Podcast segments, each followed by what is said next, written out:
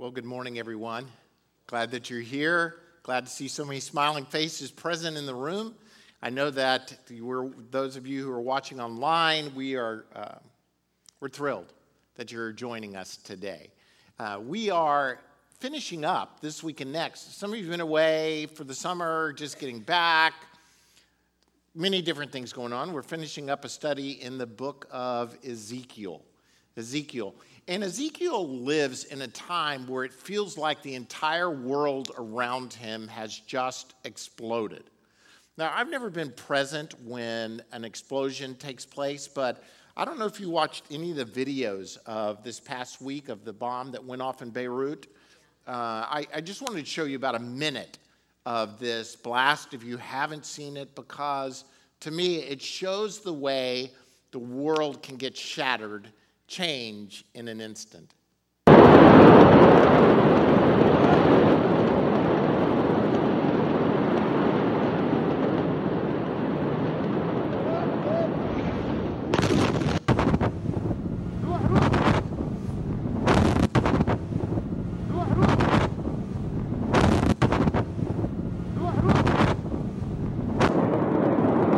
Watch the white building right there in the picture as this goes off.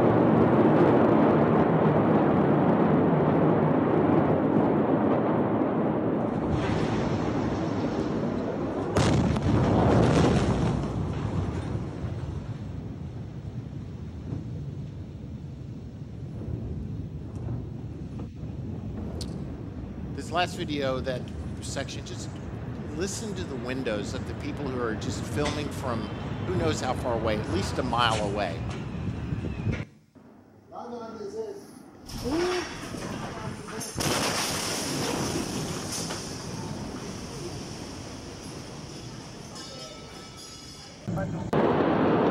Ezekiel's living in a time where it feels like a bomb has gone off. Now, we pray for the people in Beirut. At least 150 people were killed. 5,000, at least. They, I mean, you can imagine an explosion of that extent. 5,000 were injured. Quarter of a million people are homeless in the city of Beirut after that. In Ezekiel's time, he feels like a bomb has gone off in his world. He was headed to the priesthood. He was going toward the age of 30. The next thing he knows, the nation has, he's been taken into exile. He lives 700 miles now from Jerusalem uh, by a canal or river called the Kebar, about 200 miles from the capital of Babylon. He is a He's, he's an exile. He's a stranger in a strange land, and he's called to be a prophet to a people who, even though they've been carried off into exile, are not living a life to the glory of God. They, they, the nation has sinned. There's been a corporate uh, sin from their leaders to the priesthood to the, uh, the people themselves who have worshiped idols, and as a result, God has brought his judgment on the nation of Israel, on Jerusalem. That if you read Ezekiel, if you've been staying with us, you know that what has occurred in Ezekiel is all from God. It's because of the people's sins, but it's because of the judgment of the Lord, because God wants them to know that He is the Lord. In His judgment, in His, his, his wrath coming down upon sin, He wants them to know that it's Him that's done all of this and that He is the Lord. So, Ezekiel, for a period of time, he prophesies to the people come back to the Lord. God's judgment is coming. And get to a place to say Jerusalem is going to fall. Don't think this is going to be a short term deal that we're here. It's going to be a longer uh, exile than any of you think. Then he prophesies to him that Jerusalem's going to fall. Jerusalem falls. Now the people are feeling hopeless. Jerusalem is down. The temple has been destroyed. What's going to happen? And then Ezekiel starts to middle of the book, turn the prophecy toward the future. What's going to happen in the days ahead? And he says, Listen, your shepherds have been really bad shepherds, God speaking. Your shepherds, your leaders have been bad leaders. But I'm going to send a good shepherd, the perfect shepherd, to shepherd my people. I'm going to, um, I'm going to, your, your hearts have been really, really hard. You've become sinful people. I'm going to replace your heart of stone with a soft heart. Uh, you've been, you've been going under your own spirit. I'm going to put my spirit within you. Your, your nation is dead. You, you are a dead people, but I'm going to take those bones and I'm going to raise them up and I'm going to breathe my spirit into them and life is going to return. There is hope that Ezekiel prophesies to the nation. And really, I believe it's a whole messianic promise. The Good Shepherd is Jesus, um, the heart of stone that really gets replaced. The sinful heart only comes through faith in Jesus Christ. The Holy Spirit is born, uh, uh, is not born, is poured out at Pentecost, and the church is born. The people of God are, are born on that day. Life comes to us. Then in 38 and 39, I've, I've kind of made fun of Gabriel and Scott over the past couple of weeks. Um, they did great jobs preaching and I assigned them like I gave Scott heart of stone, heart of you know, the heart of flesh and the spirit, and then Gabriel got the dry bones sermon. I'm going to get Gog and Magog uh, this morning. Uh, so uh, I just want to encourage you to buckle up because in 38 and 39, it, it's still part of the same flow of the passage. It's still, it's not a separate unit, it's part of it's part of the entire prophetic picture that Ezekiel is giving to the nation. And I, I want to set it up just a little bit before I get into it by saying a couple of things. Um, and some of what I say could stir the pot, so to speak, uh, a little bit. And I, I'll say it for this reason. Number one, people spend their whole lives studying these two chapters. They dissect them, they take them apart, they look at it. What does this mean? Who is this? What is this? When did this occur? What is this all about? And to me, if when they do that, they get lost in the weeds, so to speak. They get lost in the particulars when I think God is trying to point out a picture. Number two, no matter how much you study this, you don't really know what it means. I mean, you really don't because there's so much I believe that's symbolic in this. But there are truths that we can also gain from this passage.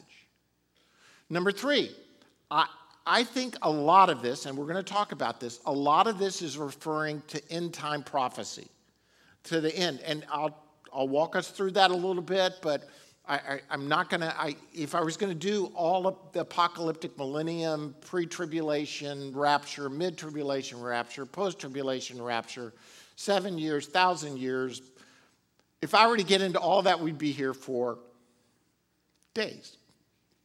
I mean, really, there's, it's so complicated. But here's what I want you to know going in. We confessed, I believe, in the return of Christ this morning. That's critical. I believe in the return of Christ. I believe that the church will be gathered up with Christ. I believe that we will be with him in heaven. Beyond that, I'm a little unclear on some of the details. And I have a view, which I'm not even going to tell you. I have a view on the end time stuff because you'll say, well, that's not my view. Well, great. You know what's great is that we can worship together. And I guarantee you that your view and my view and the person on your right and left, whatever their view is, we're all wrong in some sense on this. Because if God had wanted to make it clear to us, to know beyond a shadow of doubt every instant and everything that was going to take place, He would have told us clearly rather than symbolically, rather than in pictures and in framework. I mean, there are people who believe all of Revelation already happened. It's already occurred. And we're just living in the. Po- I mean, two others who believe it's literal, every date, every year, everything. It's got to happen just like that. We've got all these spectrums in between. Now, here's what I'm going to tell you to hold your view of the end times lightly, past the truth that Christ is going to return and the church is going to be with him, and that we, we have hope. God wins. Um, that that there is a future. Here's the reason I want to help you hold it a little bit lightly as I get into this. And hopefully you'll stay with me through this introduction to, so we get to it. But the reason I want to tell you to hold it lightly is my favorite professor in uh, college was a woman by the name of Dr. Rowena Strickland. Dr. Strickland was the first woman to get her doctorate from Southwestern Baptist Theological Seminary. Her first, the first woman, because you know what? They didn't let women get doctorates before her time. She wrote her dissertation on the Jewish expectations for the Messiah. And she wrote, a, I, I read it when I was in college, and she did a whole class on it. And she took apart in her dissertation how the Jewish people read the Old Testament so that they knew what the Messiah was going to look like when he came. They, they knew the prophecies of Ezekiel and Isaiah, and they, they were not, we at times act like, oh, the Jews must have been ignorant of what the, no, no, they knew it well. But they had, they had made themselves a picture of what he was going to look like when he came. You know what? They were, they were wrong. So that when Jesus stepped out of heaven into the present, the, the world, they said, you know, he doesn't match our picture. And they missed him because they held so tightly to their picture of prophetic literature. And, and I, have always been not afraid, but kind of like, Lord, I want to hold it lightly. I don't want to miss you when you show up because I am so locked in to my view of what things look like. And so I'm so locked in that I miss how you're going to come. So, with all of that as kind of a light backdrop, uh, let's look at uh, this picture from Ezekiel, Ezekiel 38 and 39. Let me say this too. I hope you'll read it. I'm only going to read a couple of passages from 38 and the end of 39 because it's pretty lengthy, but then I'm going to summarize the rest, which I hope I'll do a good enough job that it doesn't color things, but it just gives you the Word of God. Here's chapter 38, verses 1 through 6. The word of the Lord came to me. This is Ezekiel saying this Son of man, set your face against Gog of the land of Magog, the chief prince of Meshech and Tubal. Prophesy against him and say, This is what the sovereign Lord says I am against you, O Gog, chief prince of Meshech and Tubal. I will turn you around and put hooks in your jaws and bring you out with your whole army, your horses, your horsemen, fully armed, and a great horde with large and small shields, all of them brandishing their swords. Persia, Cush, and Put will be with them, all with shields and helmets. Also, Gomer with all its troops, and Beth Togarmah from the far north with all its troops, the many nations with you. So, here's what we get we get Ezekiel speaking of this prince, this chief called Gog from the land of Magog. And then he, by God, it's God who orchestrates this whole thing. God says, I'm going to put a hook in their noses and I'm going to bring them to this place. There's going to be this consortium of nations, seven nations, that are going to come together and they're going to come against my people. And he goes on to say, My people will be living in peace and prosperity. They'll be living in cities without walls. And I'm going to bring these nations with their horses and their helmets and their shields, and they're going to attack my people.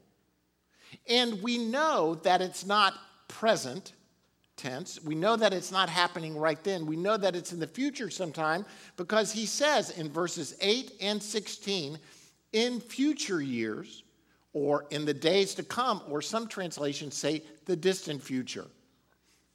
So at some point, Gog will gather his nation, Magog, with other nations, and make this great great army. Now, there are a number of questions that rise right, right away as we try and interpret this. Well, why is God doing this? Why would God bring this alliance of nations against his people? In Ezekiel's prophetic language, he's saying, The nations are probably looking at the nation of Israel and saying, God has abandoned them, there is no God. And he says that God says to him, So I'm going to show my greatness and my holiness. I will make myself known in the sight of many nations. Then they will know who they who? The nations will know that I am the Lord. He's doing it so that his name will be honored. His name will be declared holy. His name will no longer be profaned among the nations. Now, I could, I could uh, talk about this for quite a while, but seems like God's name is being profaned among the nations. That God's name is becoming less and less holy. God's name is being dishonored. We want to be a people who honor the name of God, amen? Who bring glory to his name. So hang on. Here we go. The nation Magog, under the leadership of Gog, then comes against Israel, the people of God. And in chapter 39, what happens is God totally annihilates them. He, he, he mountains tumble, uh, earthquakes occur, fire falls down from heaven. They, they're, they're, their skilled archers turn against each other and kill one another. And, what you see is a total annihilation of this alliance of seven nations that is just totally wiped out. Then God says to the people of God, I want you to go out and I want you to collect the spears and swords and wood and all the stuff. All you got to do is go collect all this stuff and you're going to use it for fuel. So for seven years, they don't have to cut down one tree because they can collect all the fuel and everything that's around them, all, all the wood that's there to burn for fuel. He also calls the, the animals to come and feed off the corpses. He, he invites them to a feast, is the way it's the language, a feast. The, the, the, the animals, and they get to feast. And he tells the people, go out and for seven months bury the bodies. Now, I don't know if you see all these sevens working here. At seven nations, he lists seven types of, uh, seven types of uh, weapons. He had seven months that they have to collect the bodies. For seven years, they get to burn the fuel. Seven in the Bible is the number of completeness. God is saying, I'm going to completely change the world. I'm going to completely destroy. I'm going to completely provide. What does the nation do? I mean, if you look at it, what did they do for this victory? Nothing. Nothing. They're living in peace and prosperity. These seven nations, they fall down. They come after them to destroy them. God doesn't, God says, just stand back. I'm going to take care of this whole thing. So that, why? Here we are at the end of chapter 39. Uh, yeah, chapter 39 and following. He says this I will display my glory among the nations, and all the nations will see the punishment I inflict and the hand I lay upon them. From that day forward, the house of Israel will know that I am the Lord their God, and the nations will know that the people of Israel went into exile for their sin because they were unfaithful to me. So I hid my face from them and handed them over to their enemies, and they all fell by the sword. I dealt with them according to their uncleanness and their offenses, and I hid my face from them. Therefore, this is what the sovereign Lord says I will bring Jacob back from captivity and will have compassion on all the people of Israel, and I will be zealous for my holy name. They will forget their shame and all the unfaithfulness they showed toward me when they had lived in safety in the land, in their land, with no one to make them afraid. When I brought them back from the nations and gathered them from the countries of their enemies, I will show myself holy through them in the sight of many nations. Then they will know I am the Lord their God. For though I sent them into exile among the nations, I will gather them to their own land, not leaving any behind. I will no longer hide my face for them, for I will pour out my spirit on the house of Israel, declares the sovereign Lord. God is doing it for his name's sake. He's doing it because he is God. And the question that then arises really is kind of numerous. There are numerous questions like when? When, when, when is this going to happen? When are the nations going to gather against the people of God and all the nations come? And is this, is this a present prophecy? Is this, in other words, is this something that's going to happen to the nation of Israel soon? Or is this a Christ prophecy, the coming of the Messiah, or is this an end time prophecy for the end of time? Now, those of you who've been a part of boldness very long, you know what my answer is going to be. Yes. The answer is yes. It's about the return of the nation of Israel. It's about the coming of Jesus as the Messiah, and I believe it's about the end times as well because prophetic language many times works like that. It has multiple interpretations. Here's the thing it doesn't work completely in the first two. Excuse me. In other words, not everything that Ezekiel prophesies works when the nation of Israel returns to the land, nor does it even work with the coming of Jesus, though there's a fulfillment there. So there must be something that's still yet to be, that's still yet to come. You with me? Are, are you still with me so far?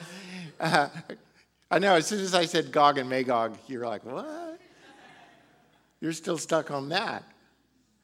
Listen, people have spent their whole lives trying to determine who are these seven nations. And I, I want to say again, hold this loosely. 20, I have a book from the mid 80s. Mid 80s. Now, how many of you weren't even alive in the mid 80s? Okay, let me give you a little history. In the mid 80s, when this book was written, the nations identified in here, Persia was modern day Iran. Do you remember who was head of Iran in the mid 80s? The Ayatollah Khomeini. Um, Russia, the word chief prince, chief can be translated Rus. So people thought it was Russia. You had Brezhnev in Russia you know, in, in, in my lifetime alone, you know, the, Russia is always the bad guy. Russia is always the one who's going to be the invaders because Rus means Russia, it's north, and it, if you go straight north of Israel, it's Russia. You know, the, the USSR, it's the communists, they're the ones going to invade. So in my lifetime alone, it's been Khrushchev, Brezhnev, Putin. Putin. Gorbachev kind of, you know, he kind of broke things down, but in my lifetime, it's always been one of the Russian leaders, the Ayatollah Khomeini. Uh, uh, one of the nations, I think it's Put, is, is modern day Libya in the 80s. Remember? Gaddafi was in. So, I mean, everything lined up in the mid 80s. Uh, Kush, by the way, is modern day Ethiopia, which at the time was a Marxist nation. So you had all of these countries, and they were, we were, we were so sure in this book that this is it. This is the end times. It's got to be now. Everything's lined up. The nation of Israel. So it's all of these nations that are lined up. Hey, I can tell you this every book I've read on prophetic literature in these seven nations, it's always every nation except one. Can you guess the one that's never engaged? Never, never America is listed as one of the seven nations. Well, of course it's not because we weren't here then. I believe Ezekiel is using picturesque language to describe the northernmost, easternmost, westernmost, southernmost nations they knew.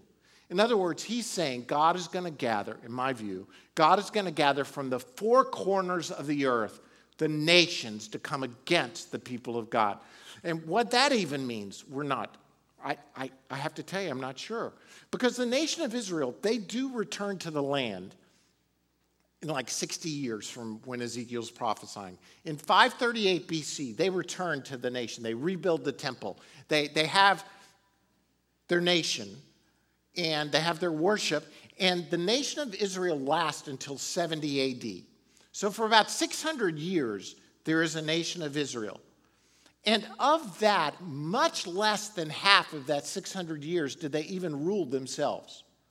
They're ruled by Alexander the Great, the Seleucids, the Romans. They're almost always under some sort of occupation. They're very seldom independent. And never during this 600 year period does any kind of battle like this occur. The closest thing that happens is when Rome totally annihilates the nation of Israel.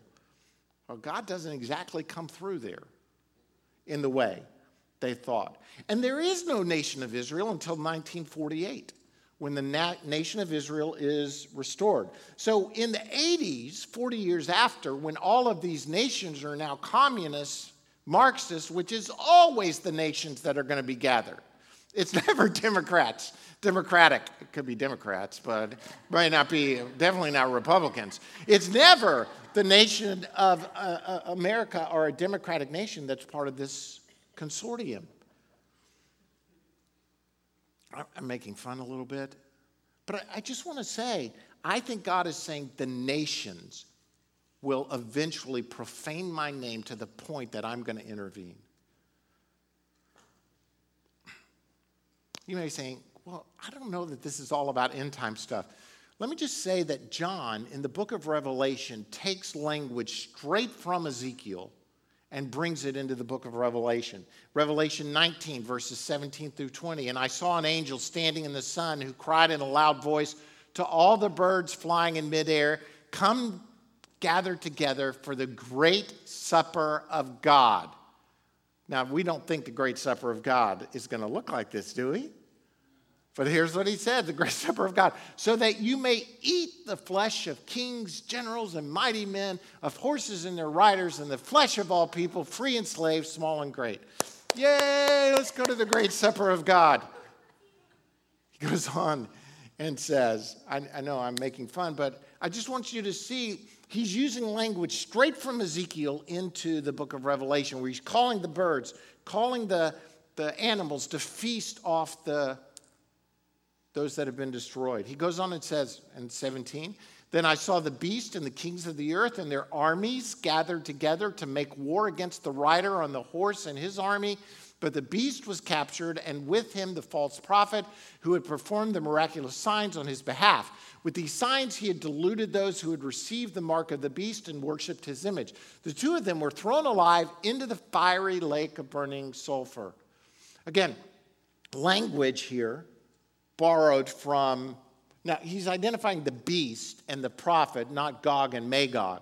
But I know I'm trying to say probably too many things at one time. But at the same time, there has been a spirit of Antichrist in the world from the time of Paul onward.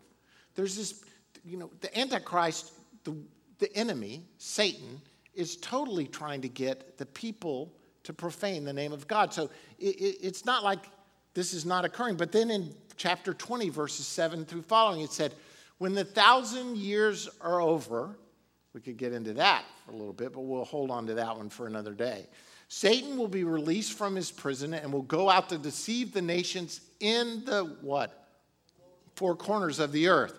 Gog and Magog to gather them for battle. In number, they are like the sand on the seashore. They marched across the breadth of the earth and surrounded the camp of God's people, the city he loves. But fire came down from heaven and devoured them. And the devil who deceived them was thrown into the lake of burning sulfur, where the beast and the false prophet had been thrown. They will be uh, tormented day and night forever and ever. Again, what we get is a picture of what Ezekiel said, John is using, I think, in the book of Revelation pretty clearly. So to me, there's the, a definite tie in to the end of time. And the reason I think that so much of this language is symbolic is let's say that all the nations of the earth do gather and they come against the nation of Israel and God defeats them and I don't think it'll be horses and shields and wooden stuff. Those are the, that's the language Ezekiel could relate to. You know, it's, he didn't know tanks. He didn't know airplanes and drones and he, those things weren't, he used the language that he knew to describe this incredible battle however it's going to take place and whatever it's going to look like. Now, you're probably saying to yourself, wow, Pastor, you left me with more questions than answers here. Well, do you know why? Because I don't really know. I'm going to be honest. Again, I have a view in my thoughts and study about what the end of time is going to look like. Do I believe the end of the return of Christ is closer today than it's ever been? Well, yeah, that makes logical sense, right? Because it's closer than it was yesterday. But yes, I believe it's imminent. But I'm to live every single day as if this could be it. Christ could return today. This could be the moment right now. And at the same time, I'm to build generationally. Listen to me. If you get so caught up in the return of Christ that it's going to be at this moment, or next week, or the week after, or the next six months, you will quit building generationally. So I'm to live in the moment as if, yes, this could be it, and to live with great anticipation, believing in faith, but at the same time, investing in the generations of the future. What if, what if it's another thousand years? What if it's another I have to build into my children and my children's children and their children and a, a, generational church that says we could be around. Now, I hope it's not true. I, I hope Christ returns, but at the same time, the more time I get, the more I get to see people come into the kingdom who won't be left out. Here's the points this morning. I would like for us to look at these and just say, okay, as a result of passages like this, how, what, the, what are the truths that this tells us? What are some of the truths that are here? The first one is this, and it's in small print for some reason. It wasn't when I put it up there, because this is a biggie. It is God is the unrivaled Lord of history. What does this teach us? There is a God in heaven, and he is unrivaled. Nations will not stand against him. Satan will not stand against him. He will not allow his name to be profaned. He rules and he reigns. He wins. It should make faith rise up within us during these days when we look around and we say, I don't know about this election. What happens if Uncle Joe gets elected? Or what happens if Donald Trump gets elected, depending on which side of the, the aisle you so, sort of see. You're, you're like, you feel the way the media is going after us, either way seems hopeless. What's going to happen to the economy? What's going to happen to um, churches? What's going to happen here? What's going to happen there? And I want to, to te- I want to tell you that the, this passage says that God is the unrivaled Lord of history. And it should cause faith to rise up within us. Because the second point is this God keeps his promises. God keeps his promises.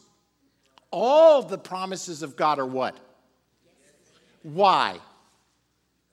Because God is the only creature, He's the only person who can keep all His promises. You know, I may promise someone something, but you know, there are certain circumstances out of my control. So all of my promises are hopefully, possibly going to get made. But if I say to you, I'm going to come help you, I promise you, tomorrow I'm going to come help you cut down a tree. Well, what happens if I fall and break my ankle on the way out the door? Well, I can't come tomorrow and help you. Even though I promised, I can't do it because you understand. There's nothing out of control of God. Nothing. So when he promises that his people will be delivered, and, and I do think, this is giving away part of my hand, I, I think that what God is talking about is not just the physical nation of Israel and Jerusalem being delivered, it is about his people. Because I believe we are the people of God. And his covenantal promises apply to us. I, honestly, I can't answer every question you may have about um, the future of Judaism and the nation of Israel. God has a purpose and a plan, and He will fulfill it. Whatever He's promised, He's going to fulfill. But I do believe that a lot of this has to do with the fact that we, as the people of God, have been grafted into the nation of Israel because of Jesus, and there's only one way to God the Father, and that's through Jesus. But all of God's promises are yes and amen. In other words, you can trust fully that God's going to come through.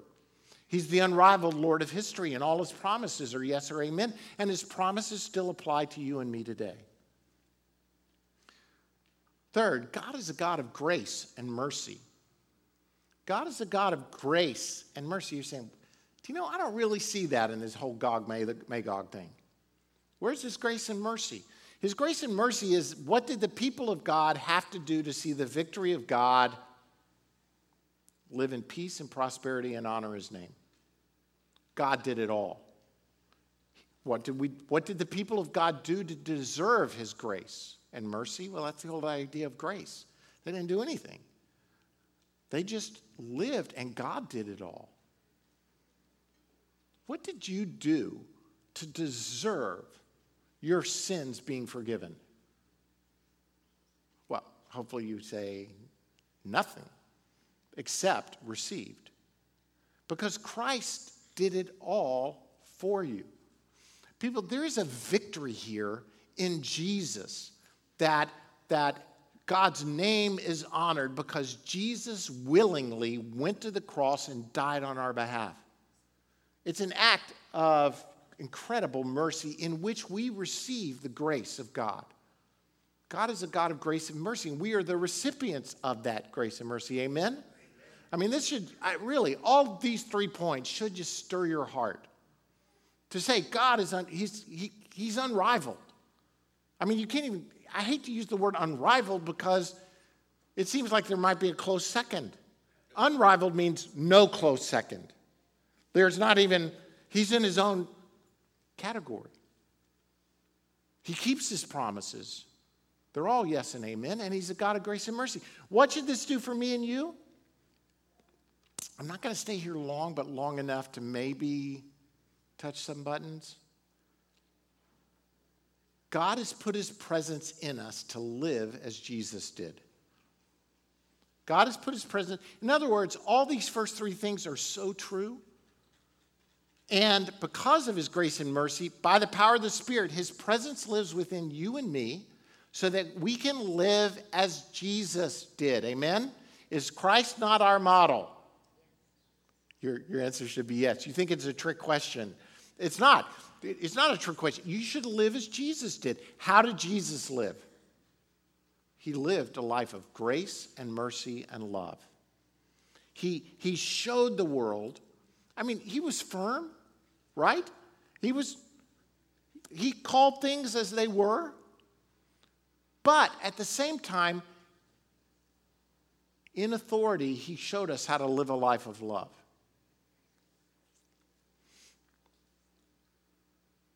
We many times we feel attacked right as the church. Hello? Do you not feel under attack in many ways that the gospel is under attack that, the, that things are under attack? What do you do when you're attacked? Well i'm going to show you one this, this is a guy turn it down just a little larry. This is a guy out just for a, uh, it's just a bike. I'm going out on a bike ride. I'm going to trail hey, what, what is that over to my right? What is that? Oh. And can you see the pace picking up? I am right. Whoa, he's still there. He's coming after me. And I'm thinking, uh, maybe if I take this road, he won't follow me down this road and he'll take the left fork. Wonder if he's close still. I wonder where he is. Man, man maybe I better check. Whoop, he's still there. Ride faster. Yep, still there, still coming. And if you listen to this, you can hear this guy getting out of breath. Like he is going full go. I got to get away from this. Yep, still there. Man, I really hope this road is totally clear for the. Oh no! he gets off, runs into the woods. Hey, I'm going to hide behind this tree, this huge tree. Surely the bear can't see me behind this tree. Wonder if he's still there. Yeah, I'll take a glance. Oh, yeah, yeah, yeah, yeah, he's still there. Some gunshots. It's, I don't know what the loud bang, boom, there's a boom that, you hear it, a boom that happens. I'm just going to keep running. Uh, when we're under attack, we, we try to figure out should I run away? Should I just hide? And that has been one, is that not been one of the responses of the church? Oh my goodness, we need to separate ourselves from the world.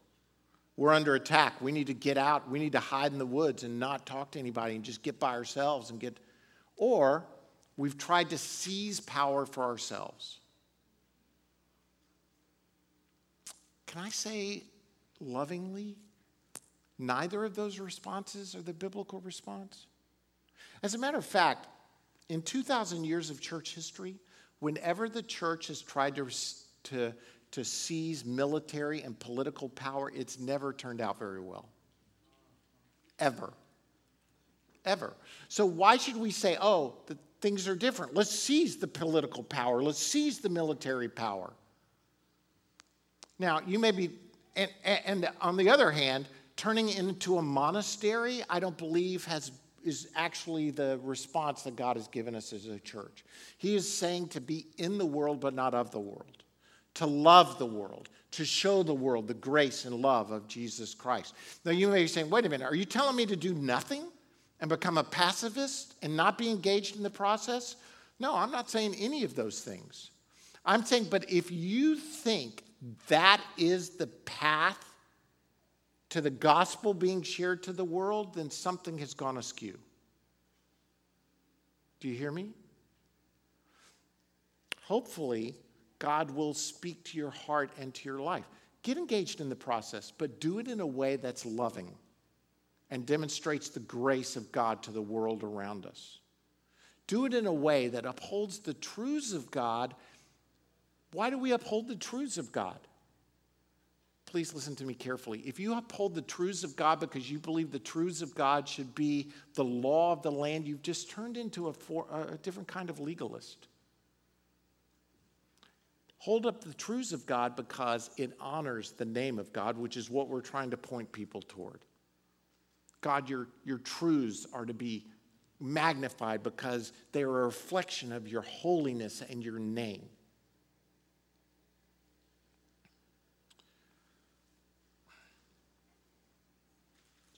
I've probably stirred up like 20 different things here in this discussion. Um, and it's the challenge. People have spent their whole lives studying Gog and Magog. And I want to say, Lord bless them. Oh, Magog. That's just, uh, it was kind of funny, I thought. Um, because that's not where your attention should go, so to speak. Your attention should go to what God did in the middle of this to deliver his people. All, all this apocryphal language, an apocalyptic language, ends in a feast. Some you saw today, is the Feast of the Birds, feeding, but there's also the wedding supper. There's also the celebration supper, where we come together and say, Christ died for our sins. We're here at this banquet because ultimately, at some point, we partook of his body and his blood. His blood, which forgave our sins, and his body, which, which delivered, which set us free, which we receive into ourselves. And so today, when you came in, you should have received the communion elements. Did you get those? Well, if you didn't get them, um, Grant, could you help us and just grab like 20 of them and bring, bring me one? Because I forgot it too. I, I don't have it here. Thank you, Caroline. I, I know, I can't wait to the day when we have the elements again up here where we get to partake of them. Did you? If you didn't get one, go just go to the back table. They're right outside the front door. I should have announced this right when we started. To get the elements, I'll give you a second.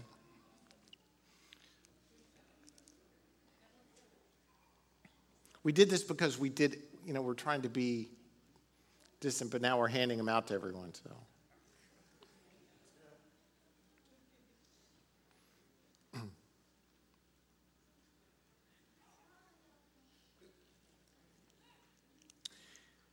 Here's what, here's what communion says to us that's relatable to today. Everywhere we stand, we stand because of God's grace and mercy. It's what Jesus did for us by his body going to the cross and being broken for us. God is the unrivaled Lord of history. And when Jesus stepped out of history, or stepped out of eternity into history, he did it on our behalf. He keeps his promises. He promised us that he would return. Where, as a matter of fact, take this, remembering his death until what? Until he comes. This is a confession of the return of Christ, both the first coming and the second. God is a God of grace and mercy. We are only here because of his grace toward us and his mercy. We receive it in faith. And whenever we take this, we eat it for a reason because it signifies his presence in us. It goes to every cell in our body, it, it permeates our existence. So, the body and blood of Christ, which is the Lord's table as we see it, it, it, it speaks to everything that Ezekiel is speaking to God's victory in our lives. Therefore, we don't take it lightly. Worship team, come back up, if you would. We're going to take this and then we're going to worship the unrivaled God of history.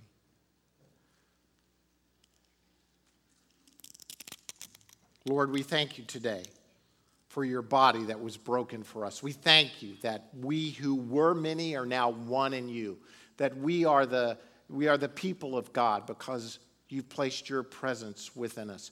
Lord, we thank you for your blood that was shed for the forgiveness of our sins, and that without the shedding of blood, there is no forgiveness of sins, and that because of it, we are in, we've entered into a new covenant relationship with you, a covenant that, that your promises, they're all going to be fulfilled.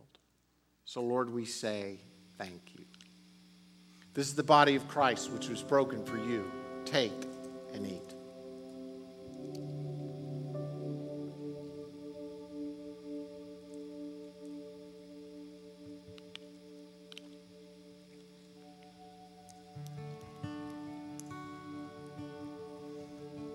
This is the blood of Christ, which was shed for the forgiveness of your sins. Take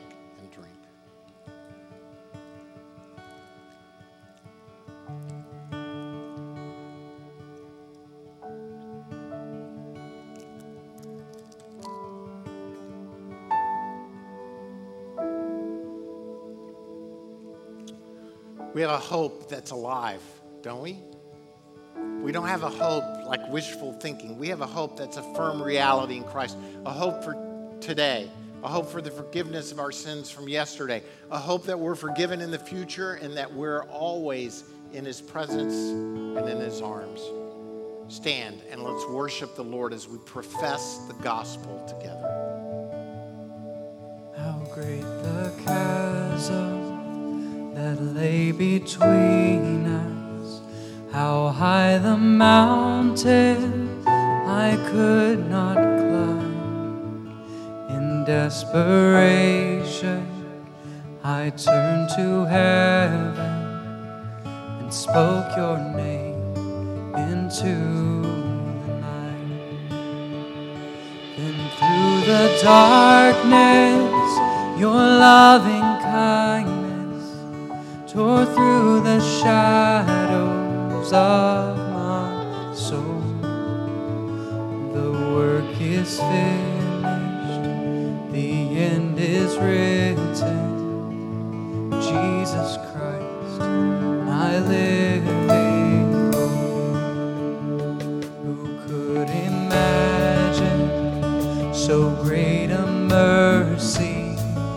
What heart could fathom such boundless grace? The God of ages steps down from glory to wear my sin and bear my shame. The cross has spoken, I am forgiven. The King of Kings calls me his own.